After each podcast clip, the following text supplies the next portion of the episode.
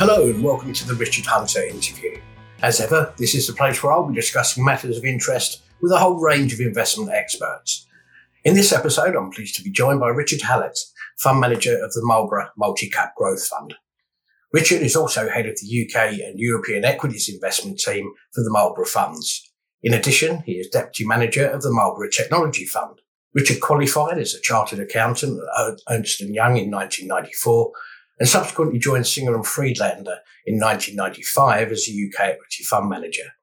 Richard joined the investment team running the Marlborough funds in 2005 and has been managing the Marlborough Multi Cap Growth Fund since then. So, kicking off the Multi Cap Growth Fund, um, could you talk us through the investment style and the objectives of the fund, please? Yes, um, absolutely. Um, so yes, for the Marlborough Multi-Cap Growth Fund, I mean, it's predominantly a UK fund, um, but one of the um, uh, focuses of the fund and the ability, uh, one of the things about the fund is it has the a multi-cap approach, which really does give it freedom to invest in in all sorts of stocks of all sizes, and we're really what we have in the UK is a very diverse market, which which really does give us well over 2,000 stocks to choose between. Um, but if you know a bit about the fund, um, we only hold between 35 and perhaps 55 stocks at any one time. So, you know, what that means is that, and what you can see is we have a pretty demanding criteria when it comes to selecting the sort of stocks we want to invest in. Um, and, and what we're really looking for in this fund is trying to focus on stocks which can grow regardless of the economic backdrop.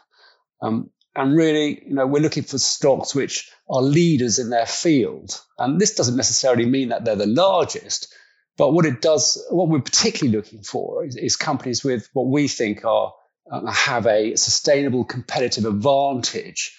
And this can really allow them to um, dem- demonstrably take market share from their competitors over time. Um, and this competitive advantage may be a range of different things. It may be um, an innovative new product, which is just hard to replicate, um, a really a good management team, um, strong research, or, or, a brand which uh, consumers have grown to love over time. Um, but more likely than not, what we see is uh, that the kind of companies we like have a combination of several of these characteristics. So what we're looking for is, you know, really good quality growth companies. But there's something else that we're particularly keen on, and that is um, we're looking for the sector which they're operating within. And we're looking for sectors which are really benefiting from long-term growth trends. And, and by what by that what I really mean is um, we're looking for a powerful shift in global behavior that can work to the benefit of of all the companies operating within that in that sector. So a good example of this may be e-commerce, which is um, a sector we've looked at for many years and looked at many companies in it. Um, and what we've really seen is, you know, over time, uh, a real, really powerful trend of um, consumers looking to buy more and more goods and services online. And this is really sort of driving the growth of e-commerce. Um, and it's uh, you know, taken market share away from the high street into the, the players that are, are, you know, are really leaders in the online space. Um, and, it's, and it's a process that's really been accelerated by the pandemic. But, you know, it was also very strong before that. So, you know, it gives us confidence as we look, look further ahead. And while there's always risks, of course, when you're, when you're buying stocks, what we're really looking for um, you know, when, and when, the way we think about stocks is that when you've got a quality company with a sustainable competitive advantage and operating in a sector which has also got a long-term growth trend, then that's when we really start to get interested. And when you've got these factors working together, you get a pretty powerful combination.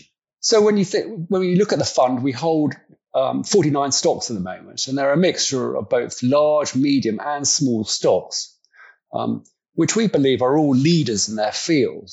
And, and we're convinced they should all have you know, very strong long term opportunities ahead of them. But what we're really trying to do when we're trying to put the portfolio together is really, really try to focus in on what we think are the very best UK companies, irrespective of their, of their size. And they operate in a range of really diverse sectors, um, spanning things like digital payments to even a sort of a global leader in the veterinary pharmaceutical space. And also, when you look at the sort of companies we like, you know, they're, they're, they're really quite international in their approach. And so we're tapping into global economic growth, really. Uh, but we also hold, uh, and we have the flexibility to hold a few overseas listed companies as well, which are really world leaders in their fields. But I'll come back to that a bit later if I may. You asked about the fund objective. Well, you know, we're long term investors, um, and there's no guarantee, of course, of what returns are going to look like in the longer term. But we're trying to achieve capital growth over a period of five years uh, and above, really. And certainly, we think investors should look towards that sort of time frame when they're thinking about investing in the fund. And in terms of sort of outperformance, I suppose the best proxy would be the FTSE All Share Index, which would be looking to outperform over a similar time frame. So I think you've you've briefly touched on this already, but how how does the sector uh, and geographical allocation of the fund, or you mentioned, for example, you're probably more skewed to the UK. Uh, yes, I mean uh, it's a good question. I mean, um, one of the major sectors that we have concentrations in is, is the technology space. And we've got over 20% of the fund in technology. And you may ask, well, why is that? Well, you know, when you look at technology, what we see is a, a, a large number of sub trends, which we see as long term structural growth trends in their own right. And examples of these are, you know, e-commerce, which I've mentioned before, um, digital payments, um, cybersecurity, uh, you know, data analytics, and even cloud computing services as well. So, what you know, whilst we look at each individual company on its own merits, you know, we do like um, uh, software businesses, uh, and, and the reason for that is that the good ones, at least, you know, do really demonstrate really high returns on capital employed. And that really uh, allows these sorts of companies to throw off plenty of cash, um, which means they can reinvest into further growth in their businesses. And the, and the flip side of this, and you know, is that I suppose we tend to move not like quite so much a hardware businesses, digital, IT hardware businesses, and this is because they tend to become more vulnerable when you have advancements in um, in te- technological advancements. They tend to make them less competitive. Um, another sector we like is, is, is healthcare, which is over ten percent of the fund. And why do we like that? Well, what we're seeing is a long term increase in the amount of spending on health. And it's actually forecast to be 6.4 trillion this year. Um, and this is rising because of rising um, ages of population, um, rising incomes around the world, particularly in emerging markets, but also due to technological improvements, we're seeing a rollout of more products and more treatments available. We tend to avoid or be underweight in more cyclical sectors, whether it's house builders, industrial companies, and commodity businesses. And that's because they're more reliant on, on economic growth. And we really do prefer companies that can re- grow irrespective of the economic backdrop. And I suppose in terms of um, geographic allocation within the portfolio, well, at least 80% of the stocks, you know, are UK listed. Um, and we have the flexibility afforded within the fund to have up to 20% in overseas stocks. But you know that's currently less than 10%.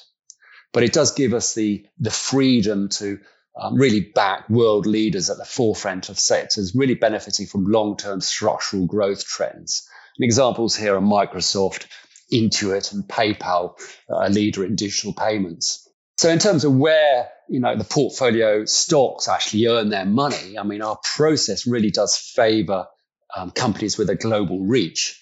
So whilst the vast majority are actually listed in the UK, um, exposure to the UK economy is actually quite limited. Now, our companies tend to be generating most of their earnings from a, a spread of geographies around the world.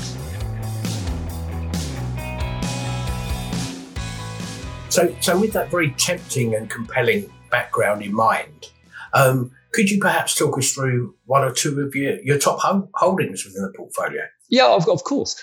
I mean, um, one of our largest holdings is a, is a, company called JD Sports. You may be familiar with. It's a FTSE 100 retailer of sports fashion, and it's really flourished um, you know, despite the gloom effect in the high street over the last year or so. And why is that? Well, it's got a very powerful brand which consumers love, but it's also got a very well invested e-commerce proposition, which has really sort of buoyed it during the lockdown.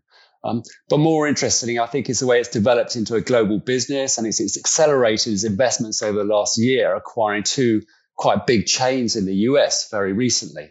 Um, another stock is Future uh, PLC, which is a, a sort of di- another global business. It's a digital publisher. It's built its business buying print magazine titles that aren't growing and sort of really propelling them into the dig- digital age. Um, and what it does is it creates strong online presences in, uh, for, for these digital magazines in areas like uh, photography, gaming, and music, and, and then creating uh, new revenue streams around those sorts of sectors. Uh, and looking ahead, it's actually looking to develop into more events businesses um, with these con- online concentrations that they've got. I mean, that's a, a very uh, stock, a stock which we're quite comfortable with at the moment. Um, another one is Network International, which is a digital um, payments businesses, um, which has really got concentrations and great market shares in the Middle East and Africa. Um, and it enables customers to buy goods and services using cards and smartphones. It's had a difficult year because it's got quite uh, strong concentrations in um, tourism and leisure markets, which have been hit by the pandemic. But really, when we think about the growth of long-term growth, long-term growth in, in digital payments um, and the recovery in those sorts of hard-hit markets, we see it as um, a good recovery play on the ne- in the next few years.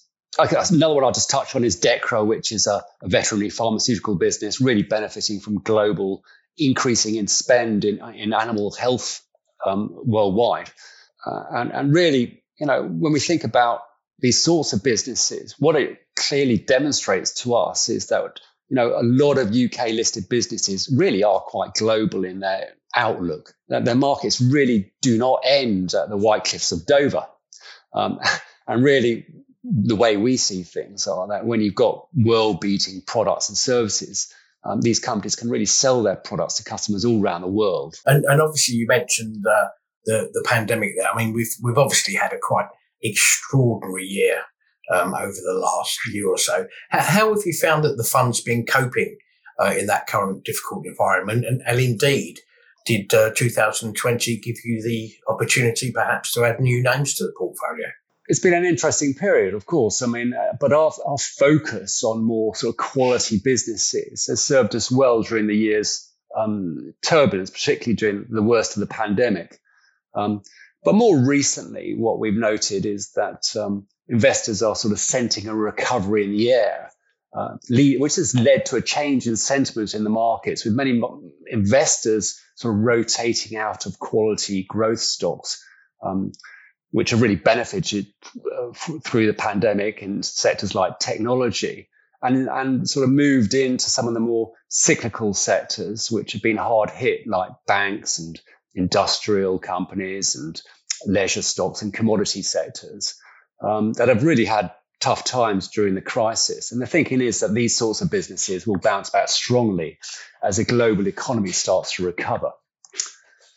Uh, and I suppose what that has meant is that quite recently, over the last couple of months, is that these sorts of beaten up companies in difficult sectors have risen quite fast, whilst at the same time, some of these quality stocks have um, have suffered to some degree in terms of just prices within the market.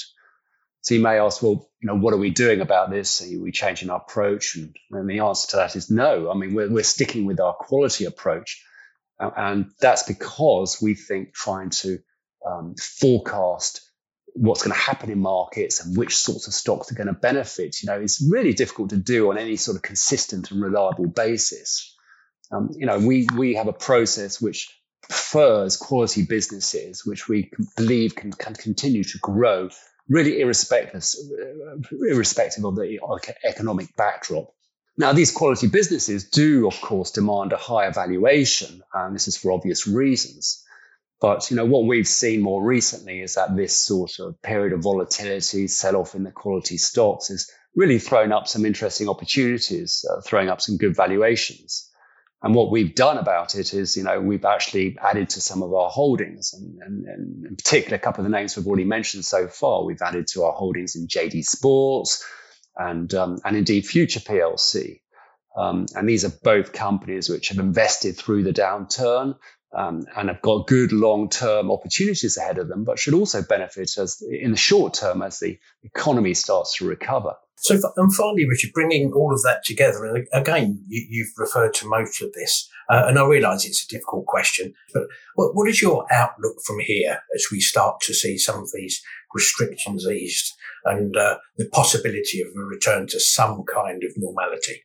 I mean, clearly, I mean, we're not out of the woods yet, and uh, sort of risks remain, um, you know, in terms of the, the, pandemic and how we come out of all this. But but we remain optimistic that you know the global economic uh, situation can, can continue to rebound and should gather strength as the vaccination programs roll out and really gain momentum around the world, um, and and as the effects of the pandemic begin to recede. Um, and in particular with the UK, with the Brexit deal now behind us, you know, we see a particular interest in the UK market. And this is because they do offer a quite a significant valuation discount um, uh, compared to international assets. Um, and what we're seeing is that international investors are scenting this, and uh, we're getting a pickup in merger and acquisition type um, activity um, with companies like uh, the power equipment supplier Aggreko and the debt management business Arrow Global falling into private equity hands. And more recently, we've seen Renishaw, which is a, a global leader in precision measurement technology and tools, has put itself up for sale and has increased, uh, has rumored to get quite a lot of international interest in its assets. So, in terms of our positioning, though, you know, in, in our portfolio, we're sticking with our strategy. We're backing quality companies that we believe should continue to benefit from long-term growth trends um, and that these are the sorts of companies which we believe should be able to attract more customers and grow their businesses, whatever's happening in the wider economy. Um, and what we're seeing is, and as we've talked about, is that these economically sensitive companies like banks and commodities, you know, that have rallied quite strongly recently, you know, could be hit relatively hard if we run into sort of problems with the pandemic recovery later in this year. You know, I hesitate to say, but you know, if we have more COVID variants, for instance, um, so you know, there, there are re- real risks around that.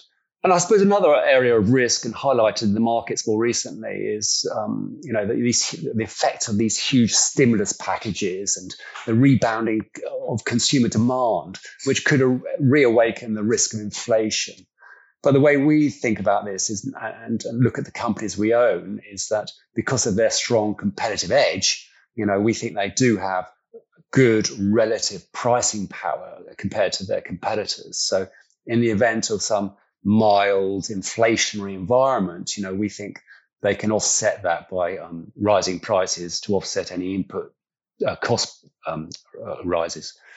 I think, and last but not least, of course, and I think what is notable when you think about the last year is that the pandemic has really accelerated many of these long term growth trends that were well invested within the fund. And what that's done is actually give the companies we invest in and the management teams behind them real um, confidence um, in their outlook. And they've invested ahead of the curve uh, and made acquisitions and really grown their franchise throughout the pandemic, which you know, really does make us feel very positive when we look at the sort of road ahead. And on that bright note, unfortunately, that's all we've uh, got time for. So many thanks again for your time, Richard, and for those very valuable insights. That was Richard Hallett, Fund Manager of the Marlborough Multi Cap Growth Fund. And thank you for listening. Please feel free to like and subscribe. And of course, you can find much more by the way of investment insight and ideas at ii.co.uk. I'll be back next Tuesday with another Richard Hunter interview. Bye for now.